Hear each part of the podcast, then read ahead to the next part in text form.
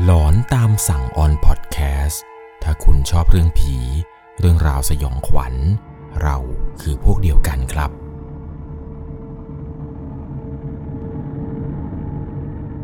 สวัสดีครับทุกๆคนครับ ขอต้อนรับเข้าสู่ช่วง หลอนตามสั่ง อยู่กับผมครับ 11 LC เรื่องราวความสยองขวัญในวันนี้ครับ ต้องบอกเลยว่าเป็นประสบการณ์ของผู้ฟังทางบ้านท่านหนึ่งที่เกิดขึ้นเมื่อ ตอนที่มีเหตุการณ์น้ำท่วมปี 54 ครับ เป็นเหตุการณ์ที่เกิดขึ้นในแฟดแฟดหนึ่งครับที่กรุงเทพมหานคร ต้องขอเท้าความไปเลยครับว่าเรื่องราวเรื่องนี้เนี่ยมันเป็นเหตุการณ์ที่เกิดขึ้น ไม่แน่ใจนะครับว่าคนที่อาศัยอยู่ในแฟดตอนช่วงปี 54 เนี่ยจะมีใครพอที่จะสามารถจดจำเรื่องราวที่เกิดขึ้นครั้งนี้ได้หรือไม่ แต่ผู้ฟังทางบ้านท่านนี้ครับชื่อว่าคุณปอน คุณปอนเนี่ยบอกว่ามันมีเหตุการณ์อยู่เหตุการณ์หนึ่งที่เขานั้นจำไม่ลืมเลยครับ กับสิ่งที่พบเจอ เพราะว่าเรื่องราวเรื่องนี้ เขานั้นเจอมากับตัวเอง ก่อนจะเข้าไปรับชมรับฟังกัน ก่อนอื่นต้องบอกเลยนะครับว่าจะต้องใช้วิจารณญาณในการรับชมรับฟังกันให้ดีๆ เรื่องราวเรื่องนี้ครับ ถูกส่งมาจากผู้ฟังทางบ้านท่านหนึ่ง ชื่อว่าคุณปอน คุณปอนเนี่ยบอกว่ามันมีอยู่เหตุการณ์หนึ่งครับ เมื่อปี 54 เป็นเหตุการณ์น้ำท่วมใหญ่ในครั้งนั้น เรื่องนี้มันเกิดขึ้นเมื่อตอนที่เขาอายุ 14 ปี ตอนนั้นเนี่ยเขาอาศัยอยู่ที่แฟลตแห่งหนึ่งครับ แฟลตตรงนี้เนี่ยมีอยู่ประมาณ 9 ตึก และเหตุสลดที่มันเกิดขึ้นนี้ มันเกิดขึ้นที่แฟลต5ครับ โดยความที่ว่าเขาเองนั้น พักอยู่ที่แฟลต4ในส่วนของแฟลต5นี้ครับ มันจะมีร้านเกมอยู่ร้านหนึ่งที่เขานั้นเนี่ยมักจะไปเล่นอยู่เป็นประจำครับ เรียกได้ว่าเป็นร้านเกมร้านประจำเขาเลยก็ว่าได้ โดยปกติแล้วครับที่ไปนี้เนี่ย มันก็ไม่ได้มีอะไรแปลก หรือมีเรื่องราวหลอนๆหรอกครับ บางค่ำบางคืนเนี่ยไปเล่นเกมกว่าจะกลับมาก็ตีสองตีสามเดินออกจากแฟลตห้ากลับมาที่แฟลตของตัวเองที่แฟลตสี่เนี่ยไม่เคยได้พบเจอเรื่องผี หรือเรื่องราวสยองขวัญอะไรทั้งนั้น จนกระทั่งมีอยู่วันหนึ่งครับ เป็นเหตุการณ์ที่เขานั้นจำได้ไม่ลืม วันนั้นเนี่ยเป็นวันปกติทั่วๆไปนี่แหละครับ หลังจากที่กลับมาจากโรงเรียน แม่เนี่ยก็กำลังพายืนซื้อลูกชิ้นอยู่ที่ปากซอย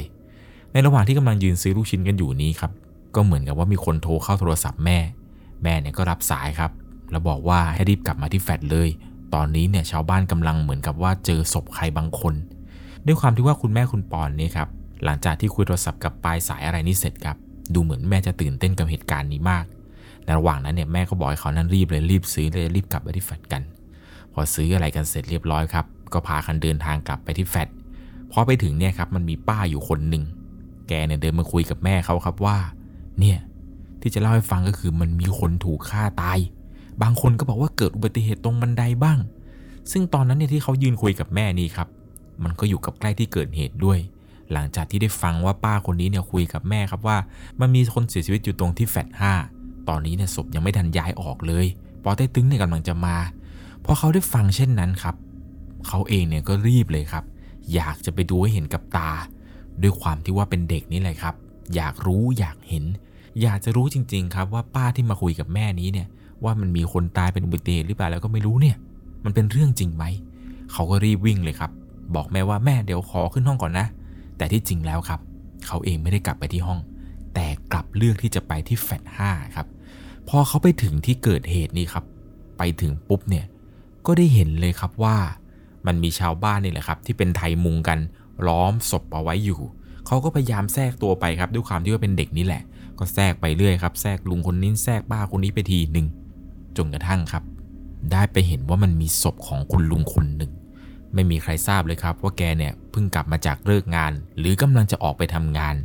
รู้แค่เพียงว่า ห้องพักของลุงคนนี้ที่เสียชีวิตที่นอนอยู่ตรงนี้เนี่ยครับ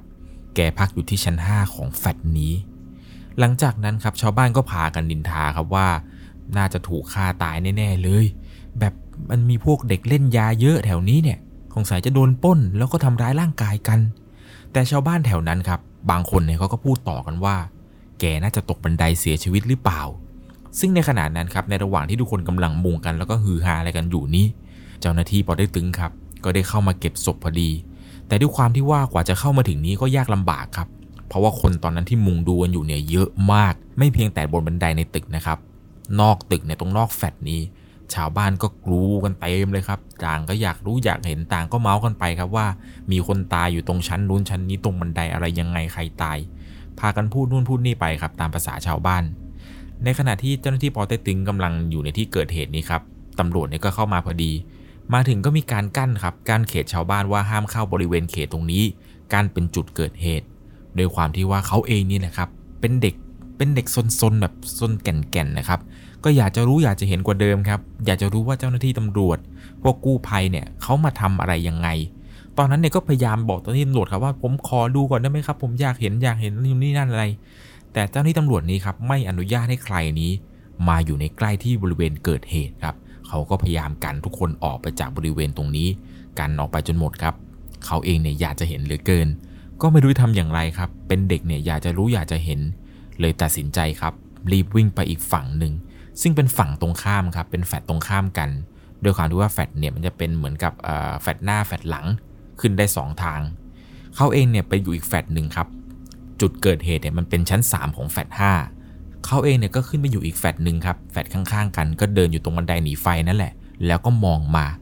ตรงนั้นเนี่ยได้เห็นเลยครับว่ามันมีคนเยอะมากเลย เขาเองเนี่ยก็พยายามแทรกตัวขึ้นไปครับ แทรกตัวขึ้นไปดูใกล้ๆครับ จนได้เห็นชัดครับว่าเจ้าหน้าที่กู้ภัยเนี่ยกำลังนำร่างของชายคนหนึ่งครับ ก็คือลุงแก่คนนั้นที่เขาเห็นเนี่ยที่หน้าคว่ำทิ่มอยู่ตรงบันไดนี้แหละครับ สภาพตอนนี้ที่ได้เห็นชัดเลยก็คือพอหงายหน้าขึ้นมาครับ แกเนี่ยใส่ชุดข้าราชการสีขาว ไม่รู้เหมือนกันครับว่าแกทำงานอะไร คนแถวนั้นก็ไม่รู้ครับ เขาเองก็ได้เห็นครับว่าชุดข้าราชการสีขาว รองเท้าสีดำขัดเงา เหมือนชุดที่เราเห็นตามทีวีเลยครับ เป็นชุดขาวติดเครื่องหมายราชการอะไรเต็มไปหมด ตัวของคุณปอนเองเนี่ยก็ยืนดูอีกฝั่งหนึ่งอยู่ตรงนั้น นานพอสมควรครับ จนเจ้าหน้าที่เนี่ยเขาค่อย ๆ เอาผ้าคลุมมาห่อศพ แล้วก็ยกศพลงมาจากตึกนี้ครับ เรียกได้ว่าทำเอาเขานั้น เห็นเป็นภาพติดตาเลยแหละครับ หน้าของคุณลุงคนนั้น เหมือนกับแกจะขาดอากาศหายใจ นอนตาเหลือก ไม่มีเลือดนะครับ ภาพที่เห็นในตัวตอนนั้นคือเหมือนกับจะถูกลัดคอจนตายหรือเปล่า หรือไม่ก็ลุงแกอาจจะเป็นโรคอะไรสักอย่างหนึ่ง คล้ายๆ กับโรคประจำตัวกำเริบอะไรประมาณนี้ แล้วแกก็อาจจะพลัดตกบันไดเสียชีวิต ในระหว่างที่เจ้าหน้าที่ก็เริ่มกันคนออกไปเรื่อยๆเรื่อยๆนี้ครับตำรวจเนี่ยก็ค่อยๆทยอยให้คนที่ห้องอยู่ใกล้ที่เกิดเหตุเนี่ยให้พากันเข้าห้องก่อนครับ หลังจากนั้นเนี่ยก็ยังคงกั้นพื้นที่เอาไว้ เพื่อรออีกหน่วยหนึ่งมาครับมาพิสูจน์หลักฐานอะไรกันต่างๆอีกทีหนึ่งว่า มันมีร่องรอยของการต่อสู้อะไรในบริเวณสถานที่ตรงนั้นหรือไม่ หลังจากนั้นเนี่ยหลังจากที่เกิดเหตุร้ายๆนี้ผ่านไปครับ มันเข้าสู่เหตุการณ์น้ำท่วมแล้วครับ ครั้งนี้เนี่ยน่าจะเป็นน้ำท่วมหนักในกรุงเทพเลยก็ว่าได้ น้ำมันเริ่มท่วมหนักสูงขึ้นเรื่อยๆเรื่อยๆครับ จนบางคนที่อาศัยอยู่ที่แฟลตนี้เนี่ยเริ่มที่จะย้ายออกแล้ว บางคนเนี่ยก็ยังคงพักอาศัยอยู่ที่เดิมครับ แต่ส่วนน้อยมากครับที่ยังคงอยู่ที่ตึกตึกนี้ เพราะด้วยความที่ว่า มันเดินทางลำบากครับ เว้นแต่ว่าบ้านไหนเนี่ยจะมีเรือ ถึงจะสามารถเข้าออกแฟลตได้ เพราะตรงนี้เนี่ยพื้นมันต่ำจนน้ำเนี่ยมันท่วมขังจนสูงครับ โชคดีมากที่คุณตาของคุณปอนเนี่ยครับ แกมีเรือ ก็สามารถเดินทางเข้าออกอะไรได้สะดวกหน่อย ทางบ้านเขาเนี่ยทั้งคุณพ่อคุณแม่อะไร พากันย้ายไปอยู่ที่อื่นกันหมดแล้วครับ แต่เขาเองเนี่ยบอกแม่เอาไว้ว่าจะไม่อยู่ที่อื่น จะขออยู่ที่นี่ไม่ต้องห่วงหรอก สาเหตุที่จะอยู่ที่นี่ไม่ใช่เพราะว่าจะเป็นคนเฝ้าบ้านให้กับแม่หรอกนะครับ แต่ที่ไหนได้เขาติดเกมครับ เขาติดเกมมากๆ เพื่อนๆก็อยู่แถวนี้กันเยอะครับ ไม่มีใครที่จะย้ายออกไป ผมต้องขอเล่าย้อนนิดนึง หลังจากที่คุณลุงคนนั้นเสียชีวิตไปเนี่ยนะครับ ไม่มีใครพูดถึงแกอีกเลยนะครับ เหมือนกับว่าการเสียชีวิตของแกเนี่ยไม่ได้ถูกพูดถึงอะไรมากมายครับ ไม่ได้มีใครถูกจับหรือว่าอะไรเลยคล้ายๆกับว่าคุณตำรวจเนี่ยน่าจะสันนิษฐานอะไรบางอย่าง ว่าเป็นเพราะโรคประจำตัว หรือว่าเป็นเพราะอะไรสักอย่างเนี่ยคือ คุณปอนก็ไม่แน่ใจเหมือนกันครับ ในส่วนตรงนี้เนี่ยไม่ได้เล่ารายละเอียดลงมา ราะว่าคนที่ตายเนี่ยไม่ค่อยมีใครรู้จักแกเท่าไหร่ครับ คนในแฟลตเนี่ยรู้เพียงแค่ว่าเออก็อาศัยพักอยู่ที่แฟลตนี้แหละ อยู่ที่ชั้น 5 คนก็เริ่มลืมๆไปครับ ไม่ค่อยมีใครพูดถึง แต่ส่วนตัวของเขาเองเนี่ยจะไม่นึกถึงก็ไม่ได้เลยครับ เพราะทุกๆวันนี้ก็ยังคงไปเล่นเกมอยู่ที่ตึก 5 ตึกที่คนนั้นนั่นแหละครับ เสียชีวิต และด้วยความที่ว่า ตอนที่น้ำท่วมรอบนี้ครับร้านเกมที่เขาไปเล่นตามปกตินี้เนี่ยยังเปิดอยู่นะครับ แต่เพียงแต่ว่า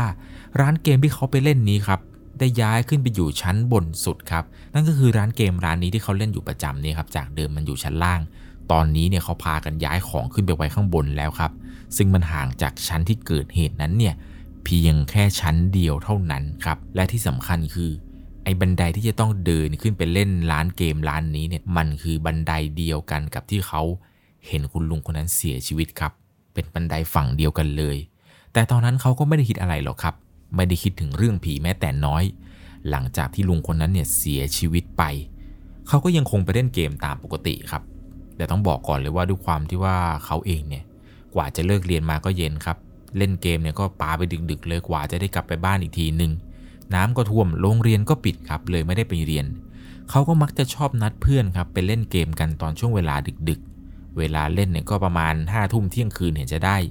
ซึ่งในขณะนั้นเนี่ยน้ำก็ยังคงท่วมสูงอยู่นะครับ สูงประมาณสะโพกเลยก็ว่าได้ คือถ้าจะไปเนี่ยก็ต้องเดินลุยน้ำกันไป เปียกเละเทะแน่นอนครับ แต่ด้วยความที่ว่าอย่างผมบอกไปคือเขาโชคดีตรงที่ว่า มันมีเรือของคุณตาเขานี่แหละครับ ที่จะเดินทางจากแฟดสีที่เขาพักอาศัยอยู่ ไปยังแฟดห้าได้เป็นแฟดที่มีร้านเกมนั่นแหละ คืนแรกที่เขาไปครับ หลังจากที่ลุงคนนั้นเสียชีวิตเนี่ยต้องบอกเลยว่าก็พายเรือไปเล่นเกมตามปกตินี้ พอไปถึงเนี่ยก็จอดเรือไว้ที่ใต้ถุนครับ หลังจากนั้นเนี่ยก็ผูกเรือไว้กับเสาบันได แล้วก็เดินขึ้นไปบนแฟดไม่ได้คิดอะไรเลยนะครับ คือคิดอย่างเดียวว่าจะไปเล่นเกม ก็เดินไปครับเดินขึ้นไปเรื่อยๆ เป็นบันไดฝั่งเดียวกับที่ลุงแกเสียชีวิตเลยผูกเรือเสร็จอะไรก็เดินขึ้นไป ก็ไม่ได้มีเหตุการณ์อะไรแปลกๆ หรือว่าพบเจอเรื่องราวความสยองขวัญ หรือได้กลิ่น หรือเห็นลุงคนที่เสียชีวิตเลยในคืนแรกนะครับ มันจะมีอยู่อย่างเดียวครับที่ผิดปกติคือ มันจะมีหมาของคนที่อยู่อาศัยอยู่ในแฟลตนี่แหละครับ มันเห่าเห่าหนักมาก ไม่รู้ว่าเจ้าของมันอยู่หรือเปล่า แต่ปกติเนี่ยมันไม่เคยเห่าขนาดนี้พอทุกๆวันที่เขาเดินขึ้นลงเนี่ย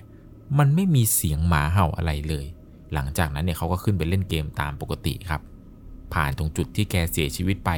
ก็เสียวสันหลังวาบๆนิดนึงครับ เย็นหลังนิดนึงเหมือนมีคนมาเป่าต้นคอ แต่พอหันไปก็ไม่เจออะไรครับ คืนแรกเนี่ยก็ผ่านไปอย่างปกติ พอเข้าสู่คืนที่2ครับ เขาเองก็ไปเล่นเกมตามเดิมทำทุกอย่างเหมือนเดิม พายเรือจากตึก 4 ไปตึก 5 ไปถึงก็ไปผูกเชือกเอาเรือเอาไว้ แล้วก็เดินขึ้นทางเดิมหมาเห่าเหมือนเดิมครับ เวลาเดิมประมาณเที่ยงคืนกว่าๆพอเดินผ่านชั้น 3 นี้ครับ มันก็แปลกๆอยู่อย่างหนึ่งครั้งนี้เนี่ยเขาได้กลิ่นเหม็นเน่าครับ เป็นกลิ่นเหม็นเน่าอะไรบางอย่าง เขาก็ไม่ได้คิดอะไรมากครับ คิดเพียงแค่ว่าสงสัย คนเพิ่งจะเอาขยะไปทิ้งมั้ง คงจะแบบว่าน้ำขยะเนี่ยหยดออกจากถุงขยะมันก็เลยมีกลิ่นเหม็นๆ ราะตรงบันไดนี้เนี่ยแต่ละห้องเวลาขยะไปทิ้งยังไงก็ต้องผ่าน มันอาจจะมีคนเอาขยะไปทิ้ง แล้วก็แบบชอบวางไว้แล้วอาจจะส่งกลิ่นเหม็นขึ้นมา ก็ไม่ได้คิดอะไรครับ ตอนนั้นก็เดินขึ้นไปเล่นเกมตามปกติ เวลาประมาณตีสี่ตีห้าเล่นเสร็จเนี่ยก็กลับบ้านครับพายเรือกลับไปไว้จอดไว้ที่บ้าน เช้ามาเนี่ยก็นอนครับนอนเพื่อเตรียมตัวจะไปเล่นเกมตอนกลางคืนอีก ผ่านไป 2 คืนแล้วครับเขาก็ไม่ได้พบเจออะไรจนกระทั่งเข้าสู่คืนที่ 3 นี้ครับก็ยังคงไปเล่นเกมเหมือนเดิม ทำทุกอย่างเหมือนเดิมเลยครับพายเรือไปผูก เดินขึ้นทางเดิมหมาก็เห่าเหมือนกับ2คืนที่ผ่านมา แต่คืนนี้ครับมันแปลกอยู่อย่างหนึ่ง นอกจากกลิ่นที่เขาได้รับเหมือนคืนก่อนแล้ว ครั้งนี้เนี่ยเขาทั้งได้กลิ่นเหม็นเน่า แล้วก็ได้ยินเสียงสลับกันไประหว่างที่เขากำลังเดินขึ้นครับ ในระหว่างที่กำลังเดินขึ้น มันเหมือนกับมีเสียงคนกำลังเดินลงมาครับ เป็นเสียงเหมือนกับเป็นเสียงของรองเท้าพื้นหนาๆแข็งๆที่เวลาข้าราชการเขาเดินนะครับ มันจะมีเสียงเหมือนกับเสียงปอกแปกตรงขา ดังกรึกกึกกึกอะไรเนี่ย เป็นเสียงที่ดังมาจากข้างบนครับ เหมือนกับว่าเสียงนี้กำลังเดินลงมาเขานั้นเนี่ยก็เดินขึ้นไปบนตึกนี้ครับ เดินขึ้นไปบนแฟลตอย่างกล้ากลัวเสียงนี้มันค่อนข้างที่จะใกล้เขามาก มันเป็นเสียงคนเดินแบบตักตักตักเดินมา เขาจำได้ดีเลยครับว่าเสียงที่เกิดขึ้นนี้ มันไม่ใช่เสียงของรองเท้าผ้าใบ ไม่ใช่เสียงของคนที่ใส่รองเท้าแตะอย่างแน่นอน พอเขาได้ยินเสียงนั้นครับ เขาก็กล้ากลัว ตัดสินใจค่อยๆ กั้นใจครับ เดินขึ้นไปเดินขึ้นไป พอเดินขึ้นไปเรื่อยๆเรื่อยๆครับ จนกระทั่งเกือบจะถึงร้านเกมแล้ว ผ่านยังจุดที่เขานั้นเห็นลุงคนหนึ่งเสียชีวิตไปเนี่ย เขาก็เสียวสลังวาบขึ้นมาเลยครับ ขนเนี่ยลุกสู้ไปทั้งตัว หลังจากนั้นเนี่ยก็ค่อย ๆ เดินขึ้นต่อครับ กลั้นใจเดินไปถึงจงชั้นที่เป็นร้านเกม เขาเนี่ยหยุดอยู่ตรงหน้าบันไดสักครู่ เพื่อรอฟังเสียงรองเท้าอีกครั้งหนึ่ง หลังจากนั้นเขาได้ยินเสียงครับ เป็นเสียงรองเท้าค่อย ๆ เดินลง ตอกตอกตอกตอกตอกตอกจนหายไป พอเสียงนี่หายไปครับ เขาเนี่ยมั่นใจได้เลยว่า ชัดเลย นี่มันดังเกินกว่าจะเป็นเสียงรองเท้าทั่วไปแล้ว บวกกับว่ากลิ่นเหม็นเน่าที่เขาได้รับมาอีก ตอนนี้เริ่มกลัวครับ แต่ก็ไม่มีทางเลือกเพราะว่าอยากจะเล่นเกม ก็เลยเดินจากบันไดนี้แหละครับ เพื่อที่จะเข้าร้านเกมไปเล่นอย่างตามปกติ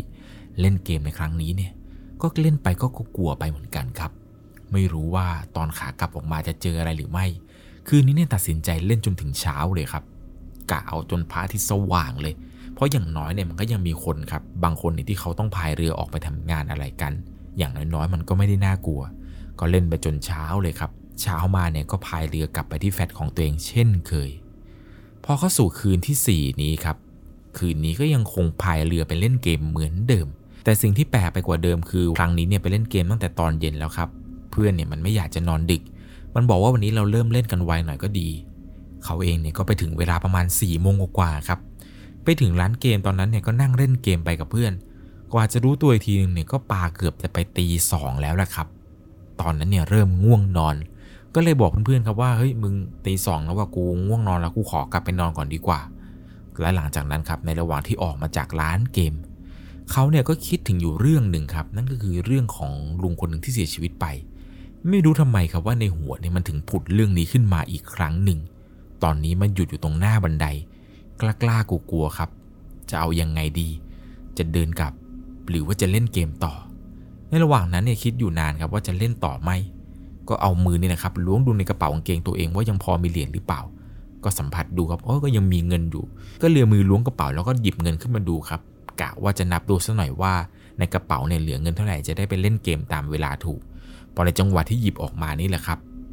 เหรียญของเขาดันหล่นครับ มันตกแล้วมันก็กลิ้งลงไปบันไดครับกลิ้งกลิ้งกลิ้งกลิ้งแล้วมันก็ไปหยุดอยู่ตรงบันได จุดที่เกิดเหตุพอดีเลยแหละครับ ตอนนั้นเนี่ยไม่ได้คิดอะไรเลยครับ ค่อยๆ ก้มลงไปเก็บอย่างปกติที่สุด แต่ในระหว่างที่เขากำลังจะก้มเก็บเหรียญของเขานี่แหละ มันมีลมครับ ลมเนี่ยพัดมา พัดพาเอากลิ่นเน่ามาด้วยเขานั้นเนี่ยก็เหลือบตาไปมองตรงบันไดอีกทีหนึ่งครับ เห็นว่ามันมีรอยเท้า เป็นรอยเท้าคนขนาดใหญ่พอสมควร มันเป็นรอยเท้าที่เป็นทาง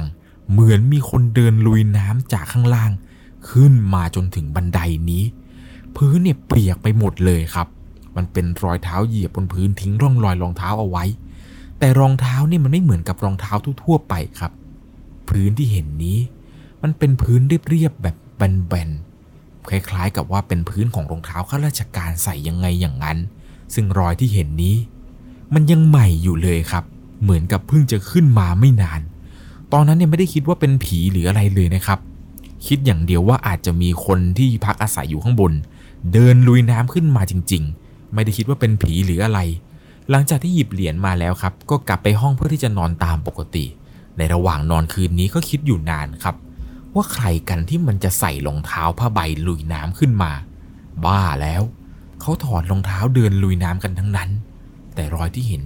มันเป็นรอยของรองเท้า เขานั้นเนี่ยไม่อยากจะคิดอะไรมากในคืนนี้ครับ เพราะว่ายังคงอยากจะไปเล่นเกมเหมือนกับทุกๆวันที่ผ่านมา จนกระทั่งก็สู่คืนที่ 5 นี้ครับ กิจวัตรประจำวันยังคงวนลูปเหมือนเดิม พายเรือไปเล่นเกม เที่ยงคืนกว่าๆครับ รอบนี้ทำทุกอย่างเหมือนเดิม แต่วันนี้นี่มันแปลกอยู่อย่างหนึ่งครับ ตอนที่เดินขึ้นมา ไม่ได้ยินเสียงหมาเห่า ไม่ได้กลิ่น แต่เขาดันนึกอะไรไม่รู้ขึ้นมาครับว่าระหว่างที่เดินขึ้นบันไดนี้ เขามองขั้นบันไดไปเรื่อยๆครับ ค่อยๆก้มหน้ามองเดินขึ้นไปก็มองไป เหมือนมันคาใจครับว่า รอยเท้าเมื่อวานเนี่ย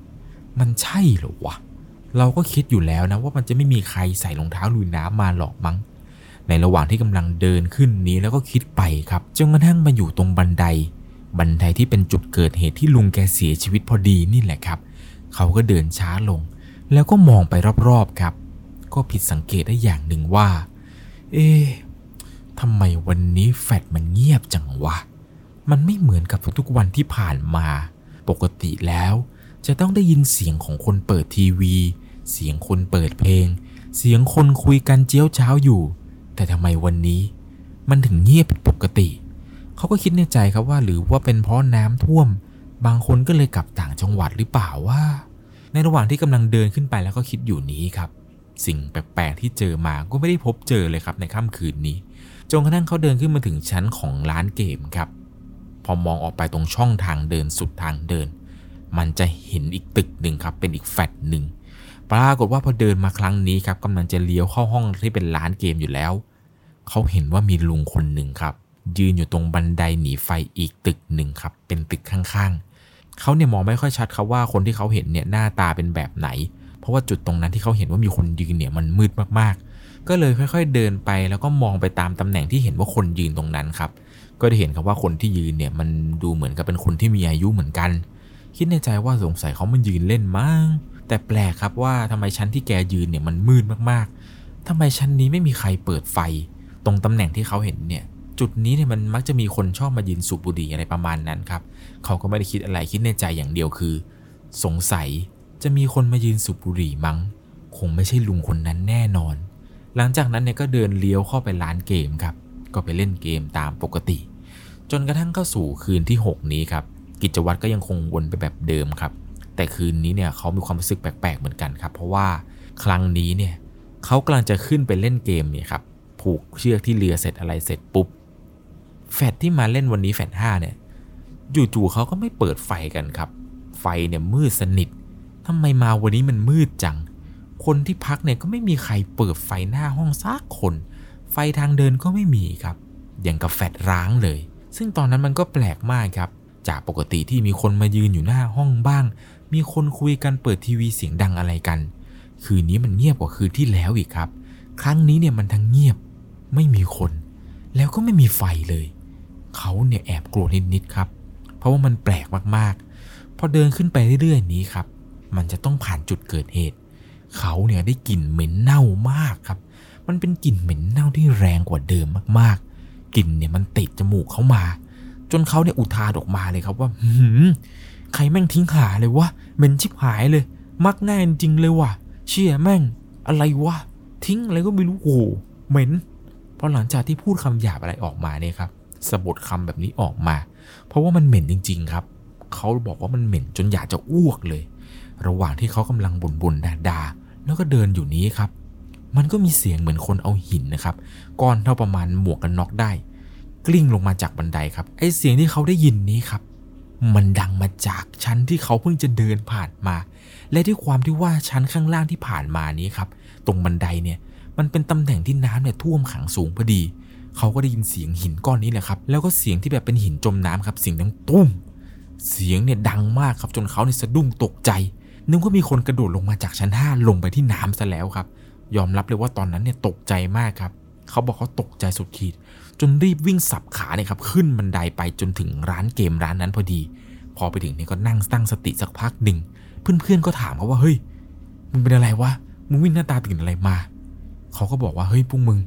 พวกมึงได้ยินเสียงอะไรปะวะเสียงตุ้มเลยนะเมื่อกี้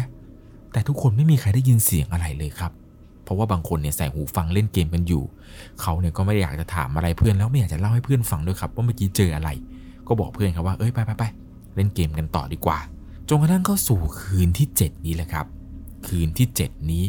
เรียกได้ว่าเป็นคืนที่ใครหลาย ๆ คนเนี่ยพูดกันครับว่า เวลาคนตายเสียชีวิตไปแล้วเนี่ยเจ็ดวันหลังความตาย เขาจะกลับมาเอารอยเท้าเขา หรือตามกลับมาเอาร่างเขาอะไรประมาณนั้น คืนที่ 7 นี้แหละครับ คืนนี้เนี่ยเรียกได้ว่าเป็นคืนที่เขานั้น จดจำไปอีกนาน และเป็นคืนสุดท้ายที่ไม่ไปร้านเกมร้านนี้อีกเลยครับ คืนนั้นเนี่ยเขาพายเรือไปเล่นเกมตามปกติทำทุกอย่างเหมือนเดิม แต่ในคืนนี้ครับแปลกมากๆ เพราะว่าก่อนจะไปเล่นเกมเนี่ยเขาจะโทรหาเพื่อนครับว่าเฮ้ยมึงวันนี้เจอที่เดิมนะเฮ้ยวันนี้เวลาเดิมอะไรยังไง แต่วันนี้ไม่มีใครสามารถติดต่อได้เลยสักคนครับ ไม่มีใครรับโทรศัพท์เลยครับ วันนี้เนี่ยแปลกมาก เพราะปกติแล้วเพื่อนทุกคนเนี่ยจะรับสายเขา แล้วก็จะบอกกันว่าเออเออเจอที่เดิมเจอที่เดิม แต่วันนี้ไม่มีใครคุยกับเขาสักคนครับ ติดต่อใครไม่ได้ แต่ละคนเนี่ยพากันปิดเครื่องกันหมด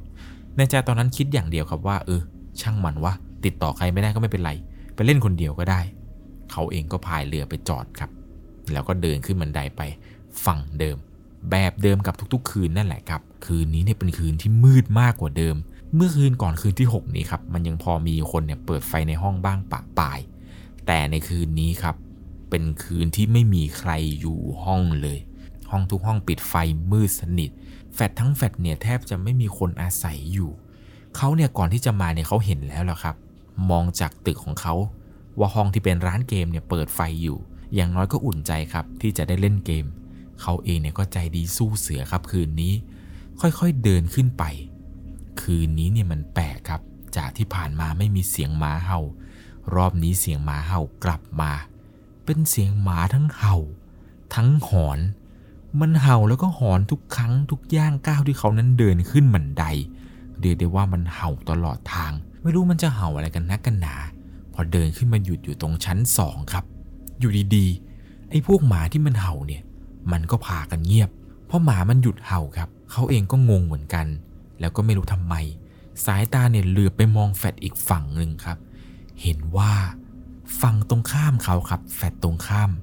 เขาได้เห็นว่ามีลุงคนหนึ่ง ใส่ชุดขาว แขนยาว น่าจะเป็นภาพเดียวกันกับที่เขาเห็นที่ว่าลุงคนนั้นที่เสียชีวิตนั่นแหละครับ แต่ในตอนนั้นในหัวเขาไม่ได้คิดถึงลุงคนนั้นเลย คิดอย่างเดียวครับว่านี่น่าจะเป็นคนไม่ใช่ผี สงสัยลุงคนนี้แกจะไปทำงานมั้งเพราะด้วยความที่ว่าแฟดตรงนี้เนี่ยมันมีข้าราชการหลายคนครับพักอาศัยอยู่ เขาคิดในใจครับว่าลุงคนนี้โอ้แต่งตัวเต็มยศเลยเว้ยแต่แกหันหลังอยู่ครับเลยไม่ได้เห็นใบหน้าเท่าไหร่ คิดในใจอย่างเดียวคือ แกจะไปไหนของแกวะเวลานี้ใส่ชุดขาว จะลุยน้ำไปจริงๆหรอวะในตอนนั้นเนี่ยเขาก็เดินขึ้นบันไดจากชั้นสองครับเดินขึ้นไปต่อ ก็เลยชะโงกหน้าดูตรงใต้แฟดนั้นครับแฟดที่เขาเห็นว่ามีลุงคนหนึ่งเนี่ยยืนอยู่ ตรงใต้แฟดก็ไม่มีเรือ เรือสักลำก็ไม่มีผูกเอาไว้ นี่ลุงแกจะเดินลุยน้ำไปจริง ๆ หรือวะเนี่ย เขาเองก็ไม่ได้คิดอะไรครับ หลังจากชะโงกหน้าไปดูไม่มีเรือเนี่ยก็กลับมา แล้วก็เดินขึ้นไปต่อตามปกติ ในระหว่างที่กำลังก้าวขาขึ้นบันไดนี้แหละครับ จากชั้นสองจะไปต่อชั้นสามจู่ๆหมามันก็เห่าอีกครั้งหนึ่งครับ ครั้งนี้เนี่ยหมามันกลับมาเห่า เขาเองเนี่ยขึ้นไปถึงชั้นสามหมามันเห่าหนักกว่าเดิมครับ มันเห่าจนเขาเนี่ยรำคาญครับรำคาญจนเขาต้องอุทานออกมาว่ามึงจะเห่าอะไรกันนักหนาวะเห่ากันทำไมวะแม่งหนวกหูชิบหายเลย ในระหว่างนั้นครับเขาก็กำลังก้าวขาขึ้นบันไดไป พอเท้าของเขาสัมผัสเข้ากับบันได จุดที่เคยมีคนเสียชีวิตก้าวแรกเนี่ยเขาได้ยินเสียงดังตักตักตักตักตักเป็นเสียงดังมาจากชั้นบน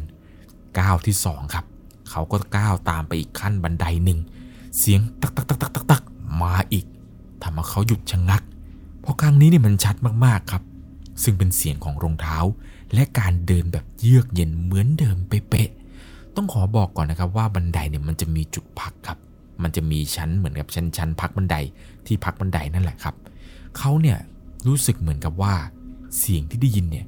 มันเป็นเสียงที่เดินแล้วก็มาหยุดอยู่ตรงชั้นพักตรงนั้น เหมือนกับมีใคร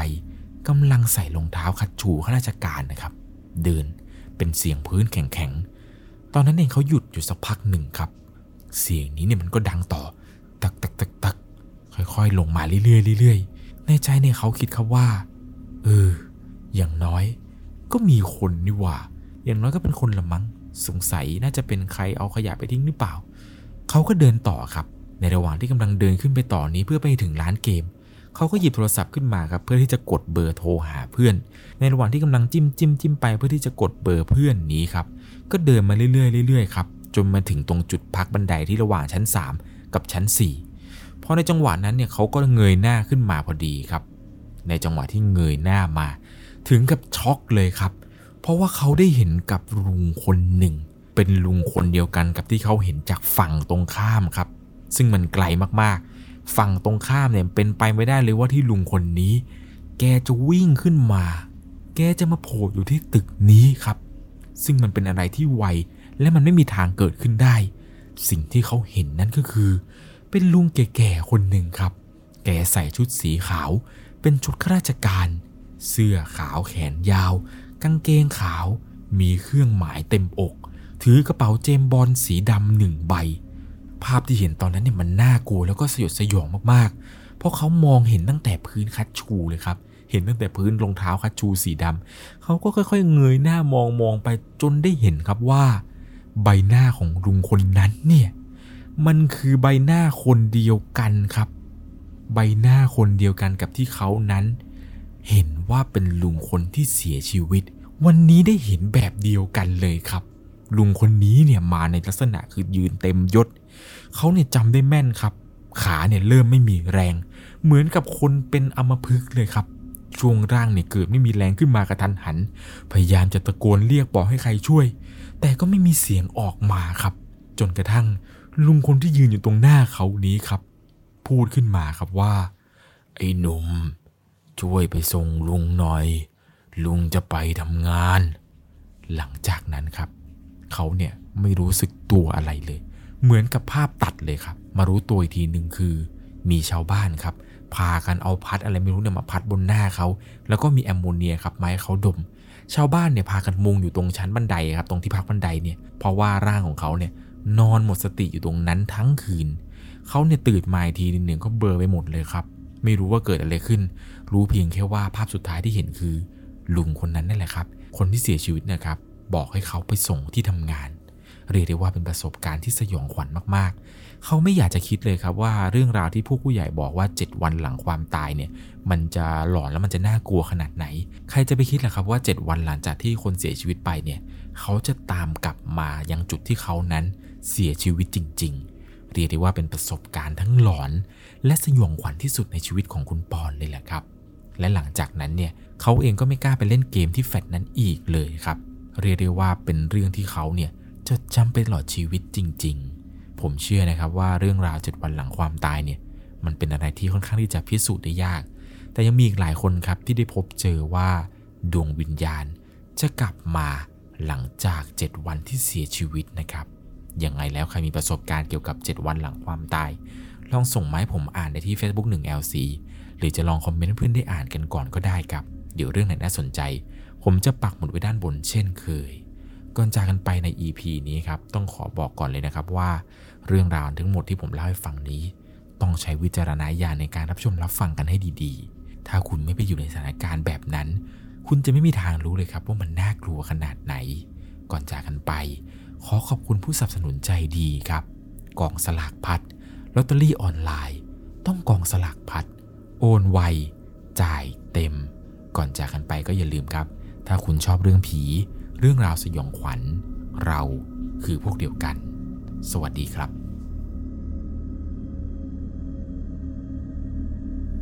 สามารถรับชมเรื่องราวหลอนๆเพิ่มเติม ได้ที่ YouTube c h anel 1 LC ยังมีเรื่องราวหลอนๆที่เกิดขึ้นในบ้านเรา รอให้คุณนันได้รับชมอยู่นะครับ